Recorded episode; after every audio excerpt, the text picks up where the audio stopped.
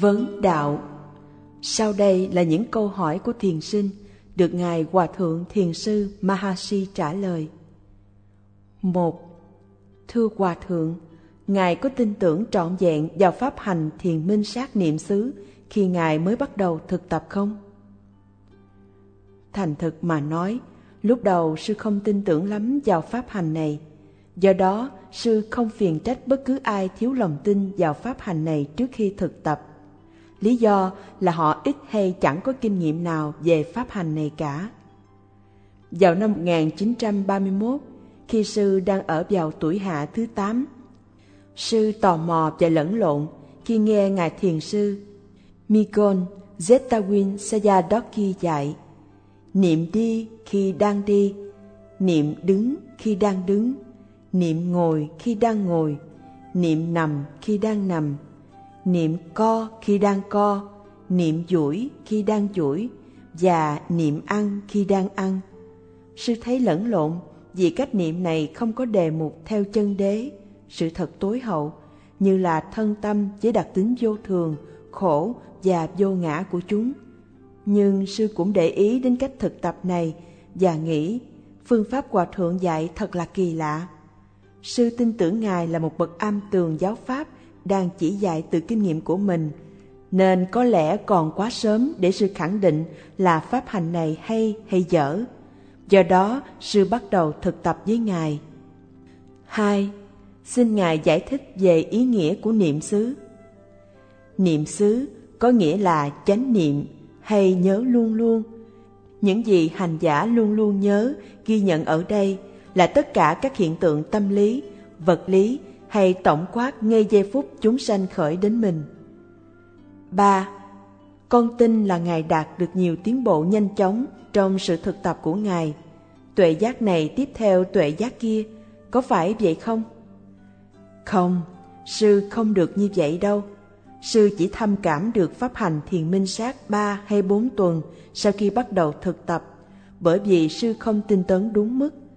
Tuy nhiên, một vài thiền sinh ở đây, dù pháp hành thiền minh sát tương đối còn mới mẻ đối với họ, họ đã phát triển được chánh niệm và định tâm chỉ sau một tuần để thấy được vô thường, khổ và vô ngã tới một mức độ nào đó. Đối với sư, sư không có một tiến bộ nào đáng kể sau một tháng thực tập đừng nói chi chỉ mới năm ba ngày. Thực ra, lúc đầu sư chẳng có tiến bộ nào cả, do niềm tin vào pháp hành thiền minh sát không đủ mạnh và tinh tấn không đúng mức. Lúc đó, hoài nghi thường cản trở tuệ giác và đạo quả phát sinh. Do đó, sư đã lãng phí thời giờ vì đã nhầm lẫn hoài nghi với sự phân tích hiệu quả. Vì vậy, thiền sinh cần loại bỏ hoài nghi. Bây giờ, sư nghĩ Pháp hành này chỉ là phương cách thực tập theo ý niệm hay quy ước đi theo dõi các đối tượng như đi, co, duỗi, dân dân, chứ không phải là sự thực hành theo chân đế. Ngài Hòa Thượng Thiền Sư Trưởng dạy sư cách hành này như một sự huấn luyện sơ đẳng. Có lẽ sau này Ngài sẽ dạy thêm về sự phân biệt giữa thân và tâm. Về sau, trong khi đang thực tập, đột nhiên sư thực chứng. Ồ, đây không những là pháp hành sơ đẳng, nhưng sự ghi nhận các tác động tâm vật lý như đi, co, duỗi cũng còn là pháp hành trung hay cao cấp nữa. Đây là những gì sư đã theo dõi, ngoài ra không có gì khác nữa. 4. Thưa Ngài, chúng con phải theo dõi cái gì khi mới bắt đầu thực hành? Theo lời dạy của phụ chú giải và luận thư thanh tịnh đạo, pháp hành thiền minh sát chú trọng đến những đối tượng rõ ràng hay nổi bật. Do đó, thiền sinh được dạy bắt đầu thực tập thiền minh sát bằng cách theo dõi những đối tượng rõ ràng dễ ghi nhận. Không nên bắt đầu với đề mục khó khăn hay di tế, nghĩ rằng như vậy sẽ hoàn mãn sự thực tập nhanh chóng hơn. Tương tự như khi mới bắt đầu đi học, học sinh được cho những bài dễ hiểu, không nên học những bài khó khăn. Cũng vậy, bạn nên bắt đầu thực tập với cách theo dõi dễ dàng nhất. Chẳng hạn khi đi, hãy ghi nhận đi, chỉ có vậy thôi. 5. Thưa Ngài, có thể nào kinh nghiệm được hiện tượng theo chân đế bằng cách chỉ ghi nhận đi khi mình đi? Có ba loại tôi. Loại thứ nhất là tôi nhầm lẫn như một người hay bản ngã cho tà kiến gây ra. Loại thứ hai là tôi được đồng hóa với một người nào đó quan trọng trong ý nghĩa về ngã mạng. Và cuối cùng là tôi mà chúng ta sử dụng trong ngôn ngữ hàng ngày theo ý nghĩa quy ước. Khi đi, bạn ghi nhận đi thì cái tôi này thuộc loại thứ ba. Ngay cả Đức Phật và các vị A-la-hán cũng dùng vì không liên hệ gì đến tà kiến và ngã mạng. Mặc dù ngôn ngữ quy ước được sử dụng, thiền sinh sẽ kinh nghiệm hiện tượng theo chân đế vượt ra ngoài ý niệm khi sự định tâm đủ mạnh. Khi đi chẳng hạn, vào một lúc nào đó, thiền sinh sẽ kinh nghiệm ý muốn dở chân, sự cứng, căng hay chuyển động trong khi đi và sự thay đổi không ngừng của chúng. Thiền sinh sẽ không thấy hình dạng cứng chắc, nhưng là những hiện tượng sanh diệt theo cách thế của chúng. Khi đến lúc thiền sinh sẽ thấy không chỉ đối tượng quan sát mà còn tâm quan sát đồng thời sanh diệt tức khắc. Nếu bạn không tin, hãy thử đi. Sự đảm bảo với các bạn là nếu theo đúng sự chỉ dẫn của sư, bạn sẽ chính mình thực sự kinh nghiệm được điều này. 6. Thưa Ngài, có phải Ngài sáng tạo ra phương pháp theo dõi chuyển động, phòng, xẹp của bụng khi thở hay không? Sư không phải là người sáng tạo ra phương pháp theo dõi phòng xẹp. Thực ra chính Đức Phật là người đã sáng tạo ra, bởi vì Ngài chạy theo dõi yếu tố gió hay phong đại bao gồm trong ngũ uẩn. Sự phòng xẹp là do yếu tố gió gây ra. Thoạt tiên, một số người nghi ngờ phương pháp theo dõi sự phòng xẹp của bụng, tuy nhiên được khuyến khích bởi bạn đạo, sau đó họ thử nghiệm. Rồi vì rất thích phương pháp này nên họ quay ngược lại chỉ trích những người chê nó. sự chắc chắn là những ai đã thử nghiệm sẽ biết ơn pháp hành này từ kinh nghiệm thực chứng của mình, giống như chính mình đã nếm được vị ngọt ngào của đường vậy. 7. Thưa Ngài, trong sự thực tập thiền minh sát, có cần phải đặt tên cho đề mục phòng xẹp không? Tên dù là thuật ngữ hay ngôn ngữ thông dụng đều là ý niệm hay quy ước nên không quan trọng cho lắm. Điều quan trọng là ghi nhận hiện tượng đang xảy ra nơi đề mục như phòng và xẹp của bụng khi thở. Trong sự thực hành chỉ cần ghi nhận đối tượng mà không cần phải đặt tên gì cả. Tuy nhiên, việc không đặt tên có thể khiến cho một số thiền sinh sơ cơ gặp khó khăn trong việc ghi nhận toàn diện đối tượng một cách rõ ràng và chính xác. Ngoài ra, việc không đặt tên sẽ không dễ dàng cho thiền sinh trình bày kinh nghiệm đến thiền sư hoặc cho thiền sư khuyên giải thiền sinh. Đó là lý do tại sao thiền sinh được dạy nên đặt đề mục khi theo dõi. Dù vậy, cũng rất là khó khăn để dùng thuật ngữ cho tất cả đối tượng mà thiền sinh gặp phải.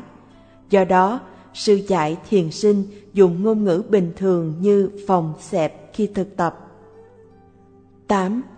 Thưa Ngài, Ngài có luôn luôn khuyến khích chúng con niệm tên đề mục khi thực tập không? Không, không phải luôn luôn như vậy. Có những lúc bạn thấy đối tượng sẽ đến với bạn một cách quá nhanh, khiến bạn không đủ thì giờ để niệm tên từng cái. Bạn phải theo kịp đề mục bằng cách chỉ ghi nhận từ khoảng khắc này đến khoảng khắc khác, nên không cần phải niệm tên. Cũng có thể ghi nhận 4, 5 hay 10 đề mục một cách đột phát, mặc dù bạn chỉ có thể niệm tên một đề mục mà thôi. Đừng quan tâm đến vấn đề này, đó chỉ là để giúp bạn làm được điều mình muốn mà thôi.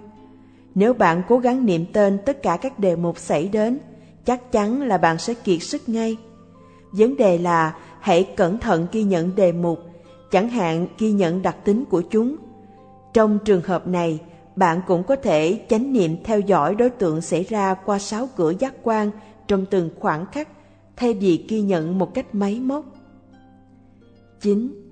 Thưa Ngài, có sự bất lợi nào không nếu không niệm tên đề mục thiền như phòng, xẹp, ngồi, đứng, làm, nằm, Dĩ nhiên là có những bất lợi trong việc không niệm tên đề mục thiền, chẳng hạn như không ghi nhận đồng thời các hiện tượng danh sắc xảy ra hay ghi nhận một cách hời hợt hoặc nỗ lực ghi nhận suy giảm. 10. Thưa Ngài, nếu niệm ngồi, ngồi khi đang ngồi là hành thiền, tại sao thiền sinh được chỉ dạy là phải niệm phòng xẹp khi ngồi thiền. Dĩ nhiên, hành thiền đúng là niệm ngồi, ngồi khi đang ngồi. Tuy nhiên, nếu hành giả chỉ theo dõi một đề mục duy nhất trong một thời gian, sự hành thiền trở nên quá dễ dàng đến nỗi hành giả mất quân bình do quá ít tinh tấn và nhiều định tâm.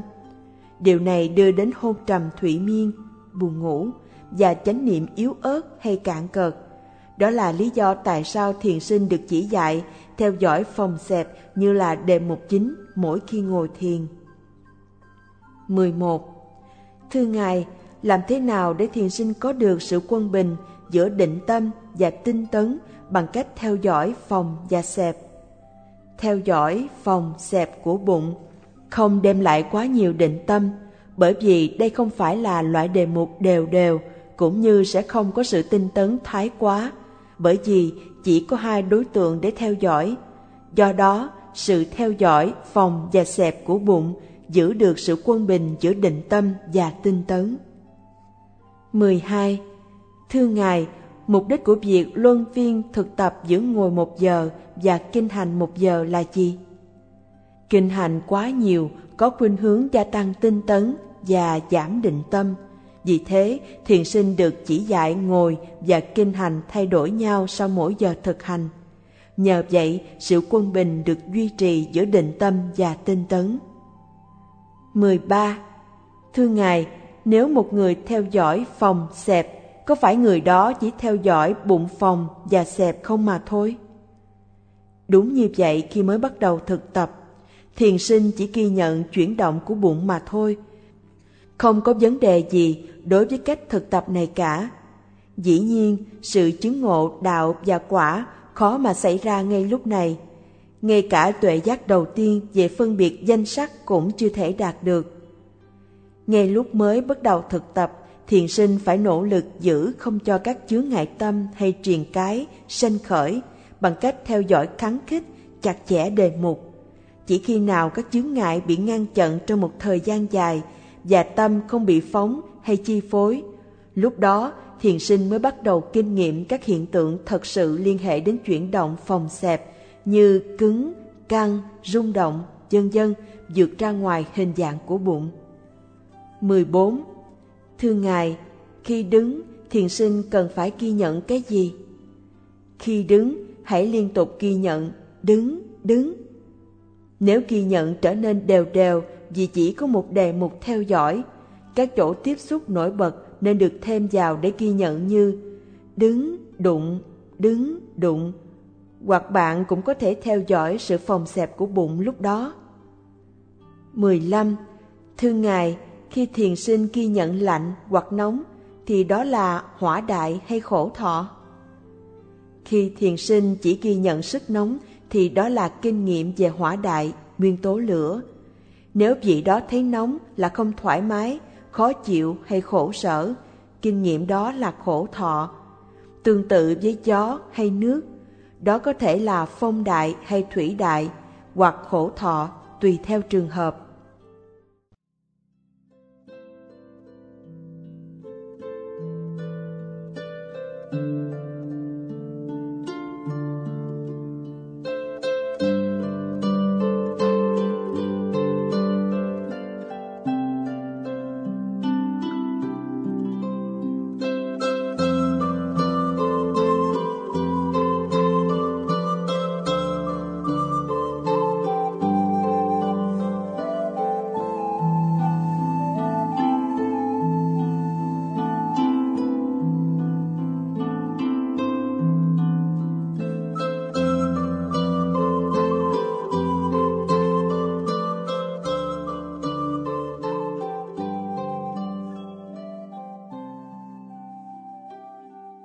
16. Thưa Ngài, như thế nào thiền sinh kinh nghiệm thủy đại hay yếu tố nước? Thật sự yếu tố nước hay thủy đại không thể tiếp xúc được, nhưng thiền sinh có thể biết như là lỏng hay ướt liên lập với các yếu tố khác. Do đó, khi một người cảm thấy nước mắt, ghèn, nước miếng hay mồ hôi chảy ra, thủy đại hay yếu tố nước có thể biết đến như chất lỏng hoặc sự ướt trên bất cứ thân phần nào của cơ thể. Nếu không có yếu tố nước, không thể nào quan sát được sự có mặt của các chất như mật, ghèn, mũ, máu, mồ hôi, vân vân trên 12 thân phần trên của cơ thể. Đúng ra, yếu tố nước chỉ được thật sự kinh nghiệm khi định tâm khá vững mạnh qua cảm nhận trạng thái gò bó, dính chặt của các phần tử trong thân. Tương tự như khi các hạt bột rời rạc được nhồi nước thành một khối dẻo. 17.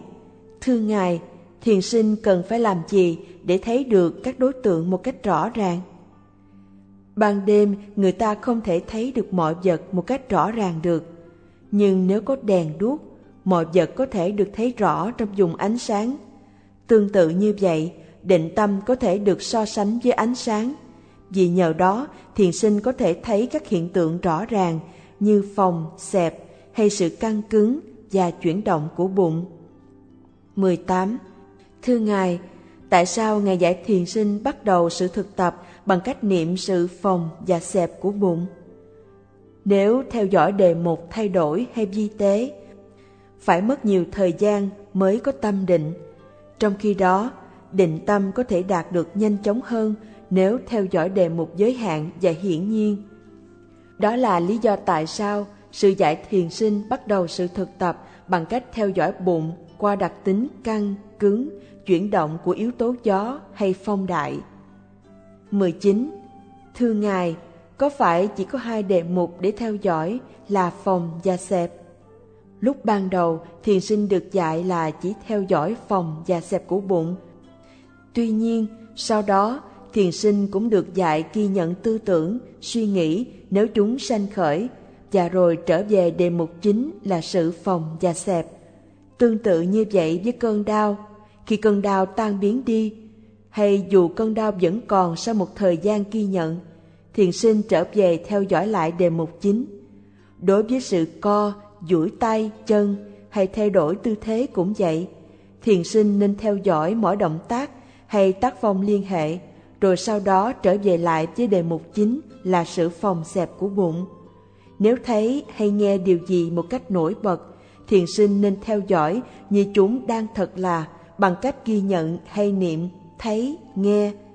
Sau khi ghi nhận hay niệm ba hoặc bốn lần, thiền sinh trở về đề mục chính và phải tích cực chú tâm theo dõi.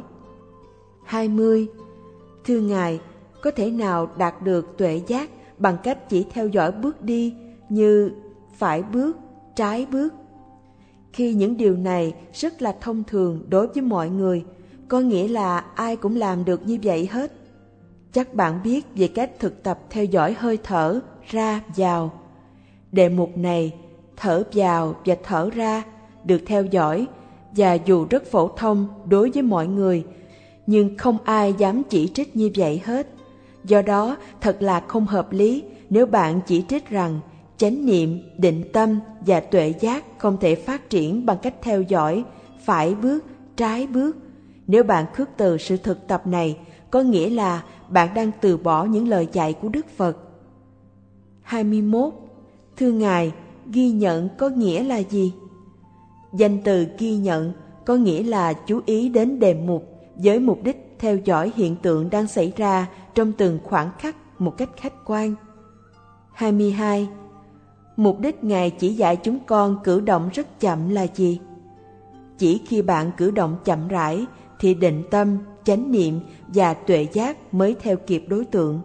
Đó là lý do tại sao bạn phải bắt đầu sự thực tập bằng cách làm mọi việc một cách chậm rãi và chánh niệm Thật vậy, lúc đầu nếu bạn làm nhanh, chánh niệm hay sự ghi nhận của bạn không theo kịp các động tác. 23. Thưa Ngài, có những cảm thọ không thoải mái hay đau đớn do chính sự thực tập gây ra không? Nếu có, làm thế nào để đối phó? Có. Bạn có thể kinh nghiệm nhiều cảm giác khó chịu như ngứa, nóng, đau, nhức, nặng nề, căng, cứng, vân vân khi định tâm trở nên mạnh mẽ. Dường như chúng biến ngay sau khi bạn ngừng thực tập, nhưng chúng lại đến khi bạn thực tập trở lại. Những điều này chắc chắn không phải là bệnh, nhưng chỉ là những cảm giác không thoải mái thuộc về sự thực tập. Đừng lo lắng, nếu bạn tiếp tục ghi nhận, cuối cùng chúng sẽ biến mất hết. 24. Thưa Ngài, chúng con phải làm gì khi sự phòng xẹp biến đi? Khi phòng xẹp biến mất, bạn nên theo dõi ghi nhận, ngồi, đụng hoặc nằm, đụng. Bạn có thể thay đổi những điểm tiếp xúc chỉ dụ, bạn ghi nhận, ngồi, đụng. Trong khi chú tâm đến điểm tiếp xúc ở chân phải, và rồi ghi nhận, ngồi, đụng. Chú tâm vào điểm tiếp xúc bên chân trái. Như vậy, bạn có thể chuyển sự chú ý từ điểm tiếp xúc này đến điểm tiếp xúc khác hoặc là bạn có thể ghi nhận liên tục 4, 5 hay 6 điểm tiếp xúc với nhau. 25. Thưa Ngài, chúng con nên theo dõi điểm tiếp xúc nào trong những điểm tiếp xúc? Bất cứ điểm tiếp xúc nào cũng có thể ghi nhận được cả. Ví dụ, nếu bạn theo dõi điểm tiếp xúc ở mông như đụng, đụng, thì đó là cách ghi nhận đúng. Tương tự, khi theo dõi điểm tiếp xúc ở đầu gối là đụng đụng, theo dõi hai bàn tay đụng đụng, theo dõi hơi thở vào ra đụng đụng, theo dõi ruột non hay gan đụng đụng, theo dõi bụng đụng đụng là đúng. 26. Thưa Ngài, có phải chúng con nên theo dõi sự căng cứng, chuyển động khi đi nếu muốn ghi nhận đặc tính? Đức Phật dạy, theo dõi sự đi khi đi. Khi chúng ta đi, phong đại có mặt được kinh nghiệm qua đặc tính như áp lực hay căng cứng, hoặc qua công năng như chuyển động. Tuy nhiên, Đức Phật đã không dạy chúng ta ghi nhận phong đại như áp lực, căng cứng, chuyển động, đẩy tới. Lời dạy thật sự của Đức Phật là hãy ghi nhận đi khi đi, chỉ có vậy Lý do là Đức Phật muốn cho chúng ta cách thức dễ dàng có thể hiểu được. Dĩ nhiên, niệm theo ngôn ngữ quy ước rất quen thuộc và dễ dàng đối với mọi người. 27. Thưa Ngài, tinh tấn thái quá trong lúc thực tập có hại cho sức khỏe không? Trong kinh điển Bali có dạy, bất kể mạng sống và thân thể, Điều này sách tấn thiền sinh thực tập với nỗ lực phi thường, ngay cả phải hy sinh mạng sống hay cơ thể. Một số người có thể nghĩ thiền tập thật là đáng kinh sợ. Thực tế, không có ai chết vì thực hành tích cực và thiền tập không nguy hại đến sức khỏe của thiền sinh. Trái lại, có nhiều bằng chứng cho thấy nhiều người được hết bệnh kinh niên nhờ thực tập thiền. 28. Thưa Ngài, Ngài có thể dạy về những thế ngồi thiền thích hợp. Có ba cách ngồi xếp bằng để thiền. Cách thứ nhất là thế ngồi kiết già với hai mặt bàn chân quay lên trời giống như đa số các tượng Phật. Thế thứ hai là hai chân song song với nhau, cái này trên cái kia, hay bán già. Cách thứ ba là cách miếng điện, với cả hai chân cùng đặt trên sàn nhà hay mặt bằng. Bất cứ thế nào cũng được, Điều quan trọng là ngồi được lâu để định tâm, có cơ hội sanh khởi và phát triển hầu cuối cùng đạt được tuệ giác. 29. Thưa Ngài, có phải Ngài giải thiền sinh không nên nói chuyện khi thực tập? Không, sư không dạy như vậy và không nên làm như thế. Điều nên làm là không nói một cách vô ích hay không cần thiết, chỉ nên nói về giáo pháp hay những gì cần thiết, ích lợi một cách vừa phải như vậy mới đạt được những tiến bộ về tâm linh. 30. Thưa Ngài, có thể nào theo dõi đối tượng sau khi đã xảy ra được không? Không, dĩ nhiên là không. Mặc dù bạn có thể mua chịu rồi trả sao, nhưng trong thiền minh sát không thể làm như vậy. Do đó, bạn phải ghi nhận đối tượng ngay lúc xảy ra, vì nếu không làm như vậy, bạn sẽ dính mắc vào đối tượng. 31. Thưa Ngài, thiền sinh nên ghi nhận gì khi ngồi hay nằm? Khi ngồi, ghi nhận thế ngồi như ngồi, ngồi, một cách liên tục. Nếu thấy buồn chán hay quá đều đều vì chỉ có một đề mục, nên ghi nhận thêm điểm tiếp xúc nổi bật như ngồi, đụng, ngồi, đụng. Hoặc có thể theo dõi sự phòng và xẹp của bụng, chú trọng đến phong đại qua đặc tính căng cứng hay công năng chuyển động Đối với nằm cũng tương tự như vậy. 32. Thưa Ngài, thiền sinh nên làm gì nếu thấy sự theo dõi phòng xẹp quá dễ dàng hay có thấy khoảng cách giữa phòng và xẹp? Thêm thế ngồi và chuyển động phòng xẹp của bụng và ghi nhận phòng xẹp ngồi phòng xẹp ngồi. Nếu vẫn còn thấy khoảng cách giữa những sự ghi nhận này, có thể theo dõi bốn đề mục bằng cách thêm vào một điểm tiếp xúc nổi bật nữa. Phòng, xẹp, ngồi, đụng, phòng, xẹp, ngồi, đụng. Khi nằm cũng theo dõi một cách tương tự. Phòng, xẹp, nằm, đụng, phòng, xẹp, nằm, đụng. 33. Thưa Ngài, tuổi tác có quan trọng trong sự thực tập không? Có sự khác biệt giữa già và trẻ để có thể đạt được tuệ giác nào đó. Một người 20 hay 30 tuổi có thể mất một tháng thực tập, trong khi một người 60 hay 70 tuổi phải mất hai tháng. Lý do là người trẻ có sức khỏe hơn, tinh thần tích cực hơn và không lo lắng như người già. Dĩ nhiên, càng già càng bệnh hoạn. Người già có trí nhớ và hiểu biết kém hơn, lo lắng và nhiều công việc hơn. Đối với tăng sĩ, nên thực tập ngay sau khi trở thành tăng sĩ, vì vừa trở thành tăng sĩ nên còn trẻ, giới đức trọn vẹn và có đức tin mạnh vào pháp hành. Do đó, theo quan điểm của sư, dù pháp học rất quan trọng, nhưng chỉ tỳ kheo nên thiền tập ít nhất liên tiếp 3 tháng ngay sau khi thọ giới tỳ kheo. Có một số tỳ kheo không may mất đi trước khi có thể thực tập, thật là bất hạnh. 34. Thưa Ngài, định tâm hay chánh niệm có giúp kinh nghiệm cơn đau không? Khi định tâm và chánh niệm chưa mạnh, bạn sẽ thấy cơn đau gia tăng trong khi theo dõi đau, căng cứng hoặc sức nóng. Tuy nhiên, nếu bạn tiếp tục theo dõi một cách nhẫn nại, cơn đau thường tan biến khi định tâm và chánh niệm đủ mạnh. Đôi khi trong lúc đang theo dõi cơn đau, bạn có thể thấy nó biến mất ngay tại chỗ. Cơn đau loại này không bao giờ tái diễn nữa. 35.